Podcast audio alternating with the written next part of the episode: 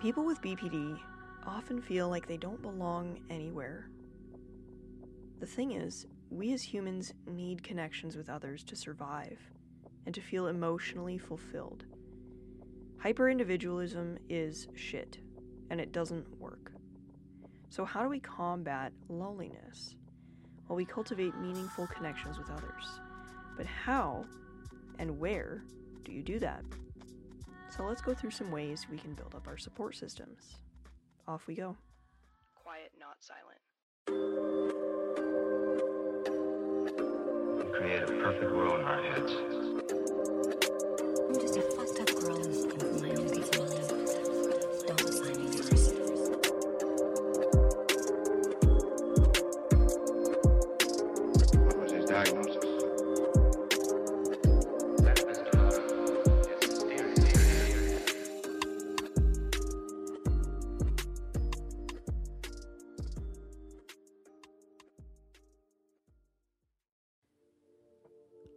Is a feeling of isolation or disconnection from others, even when you're surrounded by people. It can come up in different ways, like from a lack of social support, or from feelings of emptiness, or when some sense of alienation from others pops up. I'm going to reference a worksheet I've had for years on loneliness, and I got this in therapy it was written by Martin Bohus, who is a German researcher, and he is past president of the European Society for the Studies of Personality Disorders and is the president of the German Association for DBT. He's published more than like 300 pieces of literature about mechanisms of psychotherapy, borderline personality disorder, and PTSD. So, he knows a lot. Um, this worksheet made me cry it feels funny to say a worksheet made me cry, but it did. Like, I, I just felt so seen after reading it. And so I'm happy to be able to share it with you here. So let's go. Coping with loneliness and social isolation. Many people who experienced interpersonal violence in their childhood or adolescence, or who grew up in a social environment that did not respect or value or that strongly neglected their emotional needs have developed a deep sense of not belonging. This is especially true when they had been unable to share their negative emotional experiences and suffering with loved ones. This includes not only immediate family members, but also, and in fact, often particularly, peers. They feel like outsiders, sometimes as if they were from another planet. Most are severely affected by this social isolation. Especially when they are alone, the brooding and longing for others will begin. Who still likes me? Is there anyone else out there? Who can I rely on? The fear of separation is very strong, sometimes so strong that abusive relationships may be tolerated for years just to avoid being abandoned and left alone. There is a strong correlation between the very stressful feeling of existential loneliness and attempts to block emotions and memories. Typical triggers and interpretations of loneliness. Pervasive feelings of loneliness can be triggered by various situations. You are alone in your room, you are somewhere far away from home, you are with others but no one is talking to you, and you can see how everyone except you is having fun. Deep and persistent feelings of loneliness can also arise when you say goodbye to someone you care about, or even when you are just thinking about leaving that person. Loneliness usually arises through an unspecific longing or homesickness for someone. Typical thoughts are I am different from everyone else. I have no home. I don't belong anywhere. I'm being ostracized. Nobody understands me. And finally, what can I do to fit in? Perceptions of others can often get distorted. Someone suffering from loneliness may perceive other people as always being cheerful and united, and they may not recognize an offer of outreach when it's given. I'm just going to take a pause here. Loneliness can hurt us physically. I don't know about you, but I feel that pang in my core, and it is painful. It's like grieving something that hasn't left. And speaking of distorted perceptions, I find that when I was spending too much time on social media, my FOMO was unreal. Like it was ruining my sense of self worth. Even seeing posts of complete strangers traveling was giving me a horrible sense of loneliness and emptiness. Like, it, wasn't until I built up my self worth that those posts stopped giving me FOMO and instead started to inspire me. But for a while, I had to just stop engaging with them. It was driving me nuts. I just felt so inadequate and lonely. Um, it was fueling those thoughts of nobody understands me, I don't belong anywhere, you know, I am different from everybody else. It, I, I just felt so behind. I don't know, like, if anyone else feels like this as well, but I notice, I don't know, I, I'm not able to have conversations about it with people for some reason. So I had to delete my LinkedIn because that was the worst one. Everyone else seemed to be getting jobs in their field and like connecting with each other and meanwhile I'm like finding it harder and harder to find a remote job in my field that is a good fit for me, um, I felt so alone and misunderstood. I had to delete my LinkedIn. So if this resonates in any form, delete your LinkedIn. Delete it. Anyway, let's get back to this worksheet. Action urges about loneliness. People who are lonely want to make contact with others, either in reality or in imagination. When threatened by loneliness, they may try to prevent others from leaving them by becoming very submissive or possibly aggressive. They may make dysfunctional attempts to overcome loneliness. Some find that actions of self harm or threatening suicide allow them to make social contacts, even if it is only with professionals. In the long run, these actions lead to loss of relationships and greater loneliness. There it is. The self fulfilling prophecy, right? People with a high vulnerability to loneliness try to avoid all situations that might cause it. As a consequence, they are often hypersensitive to the threat of separation or social rejection, and conversely, may be extremely suspicious of positive social interactions such as offers of affection intimacy, or love. Okay, I'm going to step away from this worksheet for a second because literally, same. Like, do you. I know this doesn't apply to everyone, but like, because I have developed such incredible trust issues in my 20s, I am immediately suspicious of people who are nice to me right off the bat, like, very nice to me.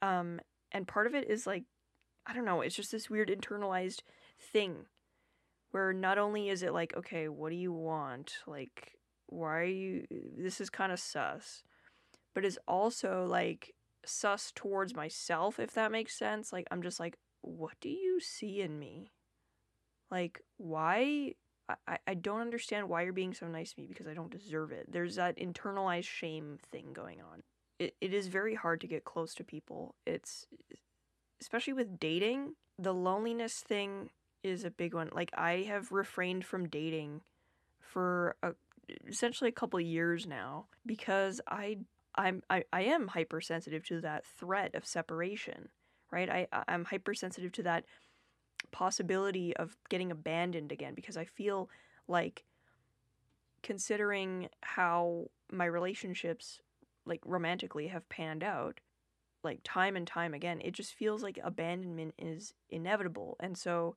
when someone tries to get close to me i i notice myself just backing out like i am i become suspicious like i become avoidant uh, i'm like scared of what feels like the inevitable. That was pretty much just a vent. When i figure out how to stop doing this i will let you know. Anyway back to the worksheet. When is loneliness justified? The feeling of loneliness or abandonment is always justified when it is associated with a grieving process. It is triggered by the recent loss of a loved one, but at the end of the process, it should be a driving force for establishing new social contacts and relationships. It's important not to confuse the feeling of loneliness with solitude. Solitude can be very liberating and it can strengthen your individuality and your sensitivity to your own needs. Okay, hard agree. I'm sorry, I keep like getting away from the worksheet, but like, whatever, this is my podcast and uh, we're hanging out. The solitude thing, yes, I haven't been in a relationship pretty much for like a couple years, right? And for the longest time, I felt like being alone was just this excruciating thing. I, I was so scared of it. And so I would like lily pad. I would just like go from relationship to relationship, right? I had rebounds on rebounds. I am really enjoying solitude. I totally agree that it can be very liberating. I feel super liberated. And when it says like it can strengthen your individuality, absolutely. Like I I did not take that shit seriously when people would tell me they're like, "No, no, no, you should really like spend some time alone and get to know yourself." I'm like, "What the fuck does that even mean?" I'm serious. They were right. I understand now. Like I have developed so many hobbies and I have really actually strengthened my sense of self. Solo dates, phenomenal. You know how many solo dates I've been on? Where I get home and I'm like, wow, I did a bunch of stuff that I have always wanted to do. Incredible. Try going to restaurants by yourself too. Going to cafes, I went to so many cafes by myself and just did solo dates. Incredible. Back to the worksheet. Okay, we're almost done. Expressing loneliness. It makes sense to get in touch with others when your loneliness is justified. It's normal to want to make new friends too, or search for a life mission. It could be good to look for someone close to you that you've talked to in the last few days, or someone you've hugged in the last few days. People in your support system that you can count on and feel yourself with. Okay, so that's all I have for that worksheet. And this is generally what this episode is about is people in your support system. What if you feel like you don't really have a good support system? I know that this is a really common thing for people with BPD because the fact is this is a like like it's not a personality disorder. It's more so an emotion regulation and a relationships disorder, straight up. If you feel like you don't have a good support system, it's okay. We can fix it, right? You can you can build a support system. Any time is a good time to start building connections. And like the sheet mentioned before, your loneliness eventually becomes a driving force to seek connection. And we can learn to seek healing and fulfilling connections in the right places in helpful ways. This idea that, well, I don't need anyone else, I should just stay away from everyone, and then that way I can't get hurt. Here's the deal here's why a support system is important. We are not islands. And what I mean by this is humans as a species are not meant to be alone. It is impossible to survive without getting help from another person, either directly or indirectly. It is literally impossible. And so, when I say that hyper individualism is shit, I am super serious. If you've ever watched that episode of Judge Judy, super serious, super seriously, I am super seriously saying hyper individualism, not good. It's not effective. It's impossible. So let's actually have a look at Maslow's hierarchy of needs. If you're not familiar with it, I'm going to link to it in the show notes. Maslow's hierarchy of needs is a chart shaped like a pyramid, split up into horizontal layers.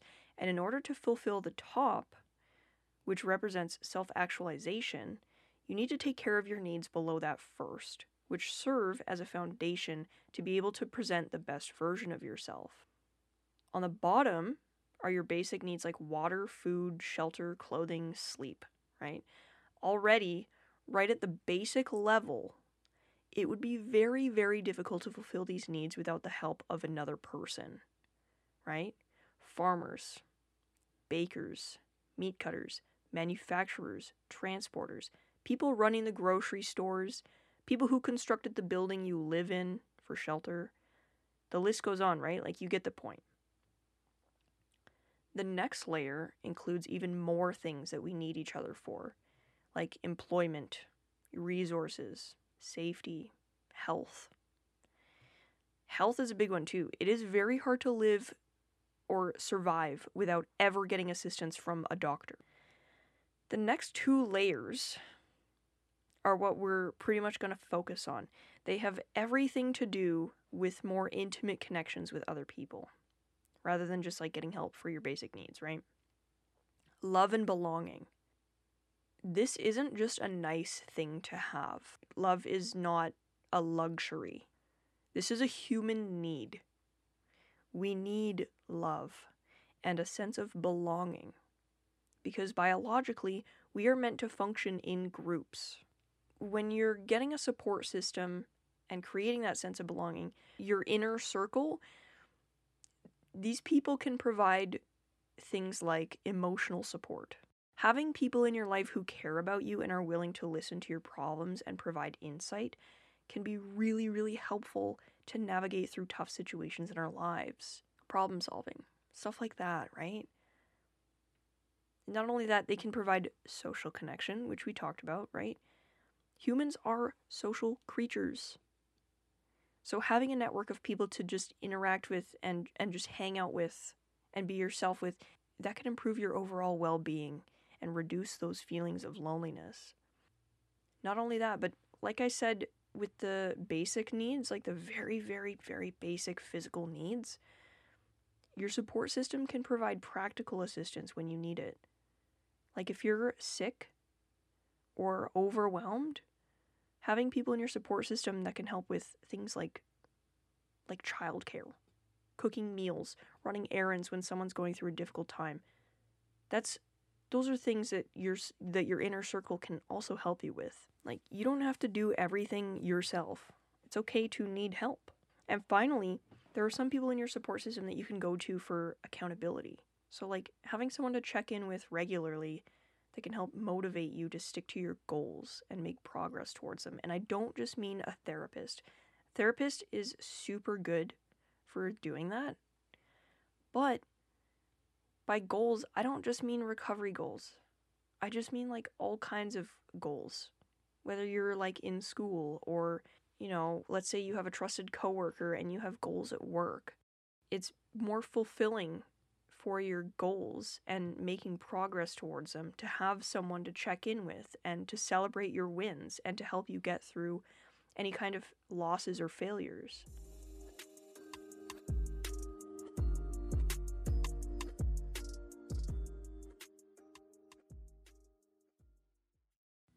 A lot of people with BPD have a hard time building a support system because of the way we grew up, right? We had poor examples of what relationships should look like of all kinds. You might not have had a good time fitting in with people at school or whatever. Like, you might have been bullied a lot, and making friends is really hard. You might have comorbid disorders that make social connections and social cues really hard for you. And so it's not that easy to make and keep friends. And then BPD just makes shit worse on top of all of it. Let's talk about some tips for building a support system. First of all, who is and who isn't appropriate to inform about your BPD? We talked about this in a previous episode a little bit. We touched on it regarding like romantic relationships. You know, when do I tell a partner I have BPD? But what about everybody else? When I was diagnosed with BPD, when I was first diagnosed, I felt like, I don't know, I just felt like engulfed in it. I felt like I have to tell everyone because this is news. And then people will understand me, right? Um, you don't need to tell everyone about your BPD. I also would be way more open about my BPD with like complete strangers because I thought that that was like how you combat stigma and it's just not. You're not like perpetuating stigma by not talking about your BPD. It's just that like your identity is more than just your BPD, right? So you don't have to bring it into every single relationship that you have. We also talked about oversharing, right? Telling everybody when it's not appropriate to tell them about your BPD kind of delves into oversharing territory. there are times when it is appropriate. Let's talk about that. Your mental health professional or your therapist is a good one, obviously. That's like probably the best one because then they can provide you with treatment and support. There are quite a few mental health professionals out there that perpetuate a lot of stigma around BPD. And so you you're not obligated to tell them. If you're kind of apprehensive about it right off the bat, you can just start working with them and say things like, "Okay, well, I struggle with a lot of like intense emotions and you know, it's just really hard for me to get a handle on my emotions and I feel like it causes a lot of problems in other areas of my life." You can pretty much just say that if you're not sure. I went and sought out someone who was familiar with BPD and in treating BPD. So it, it does help to, when you're inquiring about a therapist, seeing like, okay, are there people that you won't work with? Are there disorders that you're less familiar with treating? Stuff like that. Like you can kind of tiptoe and see where they're at with that before you disclose. Other appropriate people would be like close friends or close family members that you trust that are supportive of you like there are some friends out there that you just like you don't they don't need to be an everything friend. Like sometimes they're just a particular friend that you do an activity with and that's it. Um, like a casual friend that they're not like a super close friend or a best friend, right? That's okay. They don't need those people, they don't need to know about your mental illness. But close friends that you've had for a long time, you you should be able to tell those people. My best friend knows that I have BPD. Pretty much all of my best friends know that I have BPD and and they don't care right? Like they, they don't judge me. They they're just my friend because they're my friend. Here's one more. It needs a lot of evaluation. So like do a lot of evaluating as you go. Employers or school officials if necessary when you're looking to discuss accommodations or support services that may be available to you. So for example like sometimes i have been asked should i tell my boss or my work that I have BPD. Or even like how do I get a job if I have BPD? I'm telling you right now you you do not need to disclose any mental illness you have to your workplace, to any employer. You you don't need to put that it's not like they're to ask that on an application or a, or like in response to a job offer, right? They're not to like, like give you a job offer and be like, "Oh, by the way, do you have any mental illnesses we should know about?" They may say like do you have any disabilities we should know about like ptsd or blah blah blah? Yeah you, like you could. You could disclose if you wish. I don't tell employers about my bpd unless it is entirely necessary. Because unless there's a specific accommodation that they can make that that is specifically for my bpd i don't tell them they just and it's not because it's I'm scared or anything. It's just they just don't need to know that. It's the same as like if I go need to go to the doctor for something and they're like, "Oh, why are you going to the doctor?" It's like, "Okay, it's none of your business." Actually. Right? Like if I'm going to the doctor, I'm not going to just tell them like, "Yeah, I need to go to the doctor because I have a big fungus on my nail." Like no one needs to know this you might need accommodations because you might need to go see like go to therapy when you have work. So you might need to take some time off for work be like hey i need to take the afternoon off um, because i have therapy. I have uh, you know like I, I have a condition. I have a mental health condition where i need to regularly check in with my therapist um, in order to get the support that i need. That's you can do that. You can say that right and then maybe if like HR is like, "Oh, well, what is your illness?" and maybe we can like give you accommodations. if that ever happens, I don't know. Um, but other than that, like you don't need to go to your employer and be like, "Hey, thanks for the job. By the way, I have BPD, just so you know." you don't need to do this. Um, and same with school. I don't know, like check in with your college. Personally, like the college that I went to, the accommodations office was really good and I was able because I had a diagnosis from a clinical psychologist, I took the accommodations form to her during an appointment and I said, "Hey, can you fill this out because I need to get accommodations for school?" And we talked about like what kind of accommodations I I could get. And when you have BPD, it's very uncommon to have just BPD and no other mental health condition. I also have major depressive disorder. So I needed accommodations just around my mental health conditions in general. For example, I was able to get an accommodation where I would not be penalized on my attendance. So, for example, if there was a course where you would get marked on your attendance or or you would lose marks for being absent, I, I would be exempt from those. I would be exempt from those penalties because I had a really hard time making it to class with how bad my depressive episodes were and how bad my psychosis was at the time. Like I was when I was first diagnosed, I was in active psychosis. Um and so obviously I wasn't making it to class. Sometimes I wouldn't be able to message or email the prof. Like some days I would just like I, I couldn't function like a normal human. The last thing on my mind was being like, oh, I know I have psychosis, but I better like email my my prof. And I, I'm not gonna email him being like, hey, um, just a heads up, I'm like still in psychosis. I can't do the lab today. Like, no. So I needed accommodations, and I would try to make it to class as much as I could. You just try your best. But my best, honestly, at that time was like 20%. And that's okay. But yeah, those are the times when it's appropriate to disclose your BPD. Like, no one can force you to disclose your BPD. And you don't need to just disclose it all the time when you're gathering a support system. Like I said before, thing people that aren't appropriate to tell to disclose your BPD to, acquaintances that just don't have a deep understanding of mental health. And you don't need to like go out of your way and make it your job to educate everybody on BPD. Like that's emotionally exhausting. Like if you want to, but I, I I would find it like really emotionally exhausting to try and explain to every single person ever in my life uh, what BPD is. Same with people who have a history of stigmatizing or invalidating mental health. Like I said before, like there's just some people out there that they've made it clear that they're pretty ignorant. Don't try to change them. Don't don't fight with them. And same with people online. Don't be a keyboard warrior. Just protect your peace. Don't do that.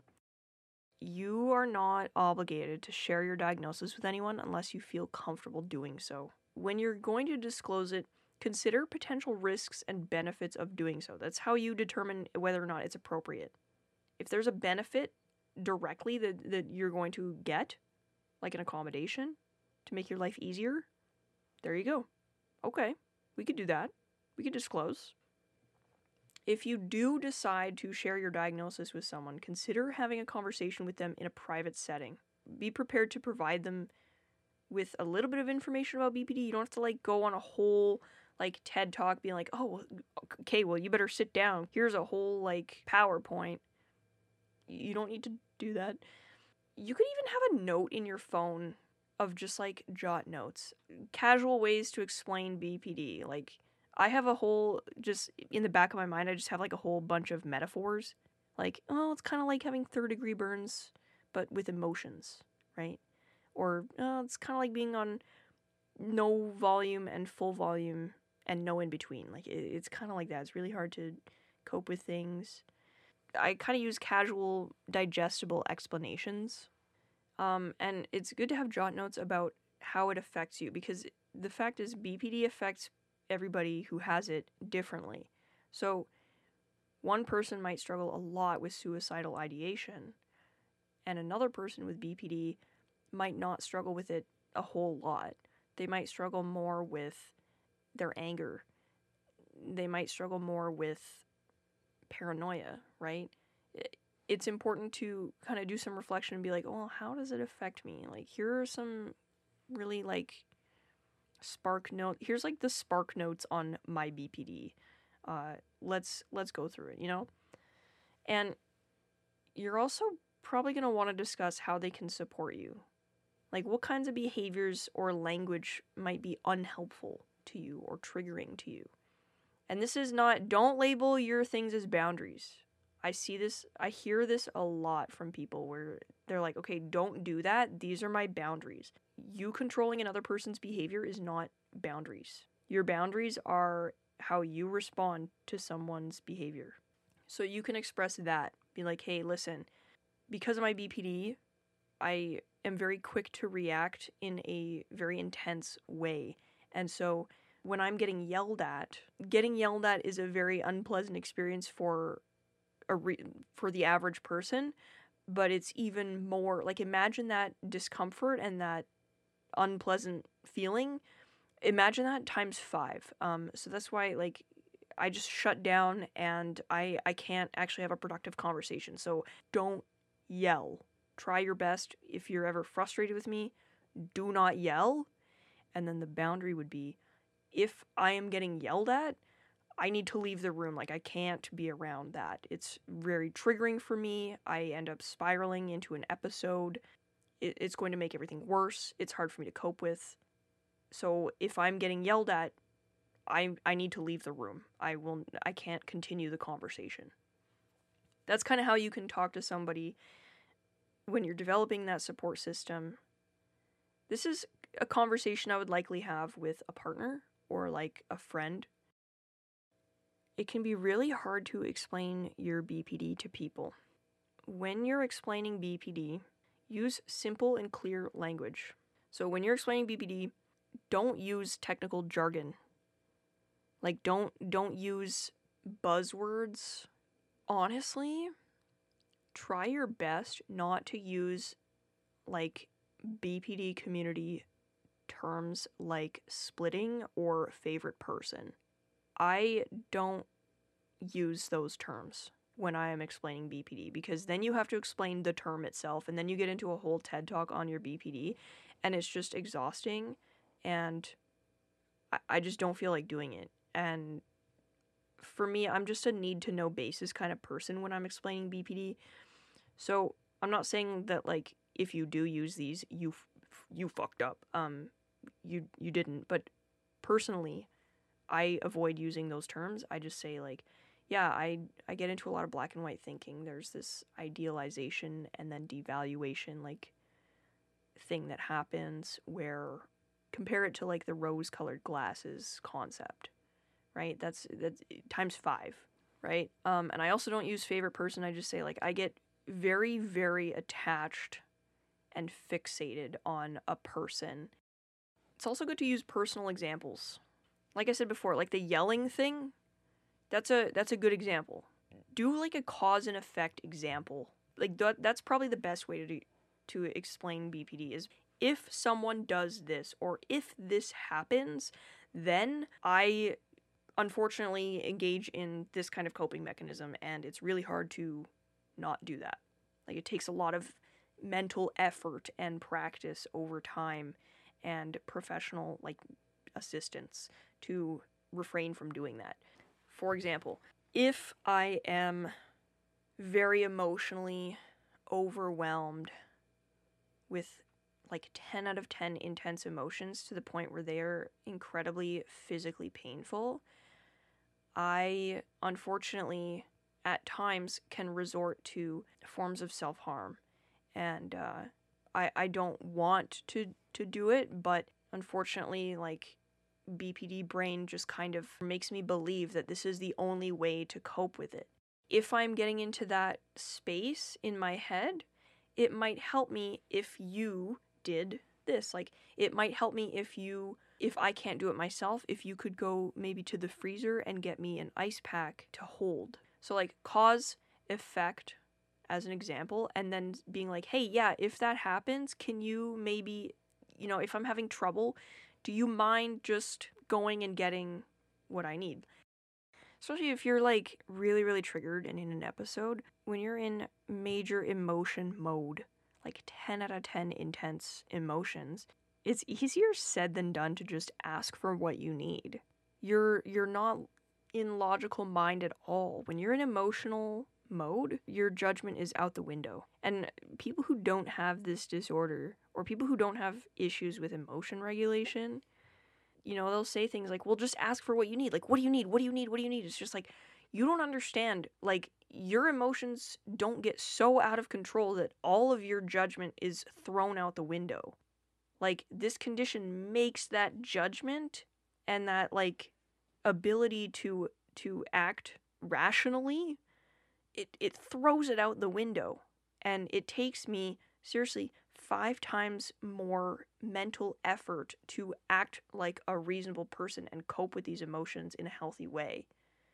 Yes, it is possible, but I'm telling you like it takes 5 times more than the average person. It's a lot of work.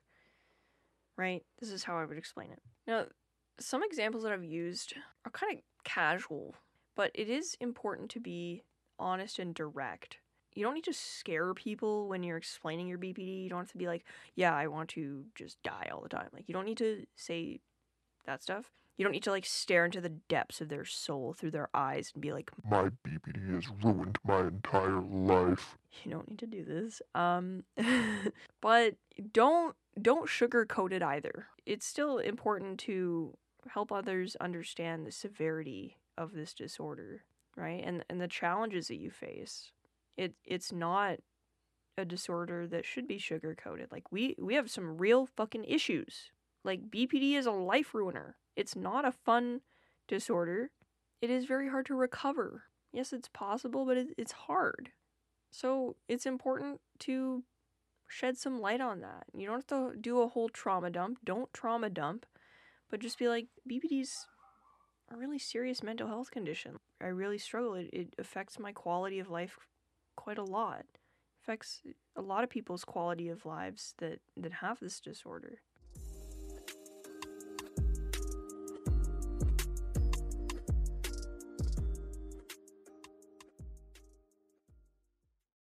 What about making friends? When you have BPD, it's hard to keep friends. You could feel lonely a lot, right? And it, it, feels a lot like, well, I don't have any friends. And I've I've been there. Like I've I have felt at many points in my life, especially during the pandemic. The pandemic really like weeded out a lot of people in my life and I was left with a very small in real life support system. I had a hard time making friends at one point I remember googling like how do I make friends? I don't understand. Like what the fuck do I even do? Where do I find friends that are just not out of convenience? Here's my tip. Show up regularly somewhere and talk to people in that place. Yes, this can be an online place. That's what you do. That's like the formula. Show up regularly somewhere and talk to people in that somewhere. And that's it. First of all, when I moved to Toronto, I didn't have a single friend in close proximity to me in real life. Um, all of my IRL friends lived very far from me, like two hour bus ride or whatever from me. I knew zero people in Toronto. And you want to know what helped me? Go to cafes like every day, or like at least like a couple times a week. Just go to a cafe. You don't even need to buy like a latte. You can just get like the cheapest drink on the menu. You can get like a cup of tea or some shit. Um, just go to a cafe and then like talk to the barista and make friends with the barista. Just do that. And then like you'll make friends with like the other regulars and the other baristas and stuff. Like you'll get a whole network. Like go to a cafe. You can even go to a Starbucks, honestly. Starbucks baristas are super easy to make friends with. That's literally their job. That's literally their job. Like, I was a Starbucks barista. It's literally your job to, like, connect with your customers in a deeper way. When I was a Starbucks barista, I seriously, I made friends with my regulars. So it wasn't just this fake shit. Like, fine, yeah, some service workers are just nice to you because that's that's what you're supposed to do. So I can't speak for like every service worker and every barista, but for me, and the and the other baristas I worked with, we made friends with our regulars. We made friends. We made like actual genuine connections. Like we gave a shit about these people. Your barista, I'm I'm telling you, probably gives a shit about you. Unless you're a bad rude customer. Don't be a rude customer. Be a nice customer. Be a nice customer. Talk to the barista. Make friends with the barista. Boom. You're in to whatever community that is you're going to make friends. That's one way that you can do that. You can join groups or clubs. When I say join groups or clubs, you don't even need to go to like a physical group or a club. If you are disabled, for example, and you can't go to a physical place, go to Discord. Go find like a Discord for your interest and then just like show up there and don't lurk. Actually talk in there and and like get to know people in there. And like you're not going to make incredible friends like right off the bat. Friendship is like a seed that you plant. Now, I'm just going to backpedal a little bit. A lot of times I have in the past ignored red flags from not only romantic relationships, but friends as well, like all kinds of connections. It's stopped me from being able to actually curate my inner circle and like focus on cultivating connections with people that actually help my self esteem and contribute to that sense of belonging. Just because someone's your friend doesn't mean that they're automatically a good friend, right? Some people don't know how to be a good friend. Like, some people are just shitty. You know, a lot of times I've put up with people who have shown an interest in me in some form because I was scared of not having friends or I was scared of not having a relationship. You know, there are a lot of times where I should have taken someone's behavior as a pattern rather than giving them the benefit of the doubt and just dismissing it as an occurrence. And there's a lot of like obvious red flags, like blatant disregard of your feelings or your boundaries. But there's other red flags that we should pay attention to when we're trying to curate our inner circle. Excessive criticism. A lot of people with BPD are going to overlook people who are excessively critical of them because that's what they're used to. You likely grew up in an invalidating environment, and probably a part of that invalidation involved criticism or negativity. And I'm not talking about constructive criticism. It's okay to have a friend who can offer you constructive criticism with kindness. Honesty without kindness is just brutality. And people, especially who offer excessive, rude criticism when you didn't even ask for it, do you really want that? Straight up disrespectful. And that can be really harmful to your self esteem. Same with controlling behavior. Controlling behavior can often be really insidious. Like it can sneak up on you. It can involve passive aggressive behavior as well. I find that I've had a lot of friends who have been controlling in a very passive aggressive way where if I don't do what they want me to do, they'll they'll like punish me. They'll like stop communicating, doing something kind of petty or even like gossiping. Friends who gossip or like spread rumors about you, unreliability. Oh my god, okay, this is like a big one. This is like a really big one that I have overlooked a lot. Unreliability. If someone frequently cancels their plans with you or doesn't follow through on your commitments, like it's one thing to be like both of you are mentally ill, for example, and then you like make plans and you're both really excited about it, and then the day of, your friend is like, hey, listen, I'm like not feeling it today. Can we go another time? Like, and then eventually you do it, fine. But if it's constantly like your friend is going MIA after you made plans and it's like an hour before you're supposed to meet somewhere and they haven't confirmed with you and they do this a lot, sometimes they'll be like, Yeah, I'm on my way. And then they show up like two hours later and you've been just sitting on a bench for two hours waiting or deciding or like trying to decide whether or not you should just like pack it in and go home honestly, you do not need friends like that. Like 8 billion people in the world, you can definitely find someone else. Like I said before, friendships aren't just people that you just do fun stuff with. Your friends are also supposed to be there for you when you're really struggling or when someone else in your inner circle is struggling, you help them out. You help each other. Yeah, there are fair weather friends. Not everybody can be a ride or die, but there are people out there that you will connect with that are going to go beyond just a fair weather friend and they will pull through for you.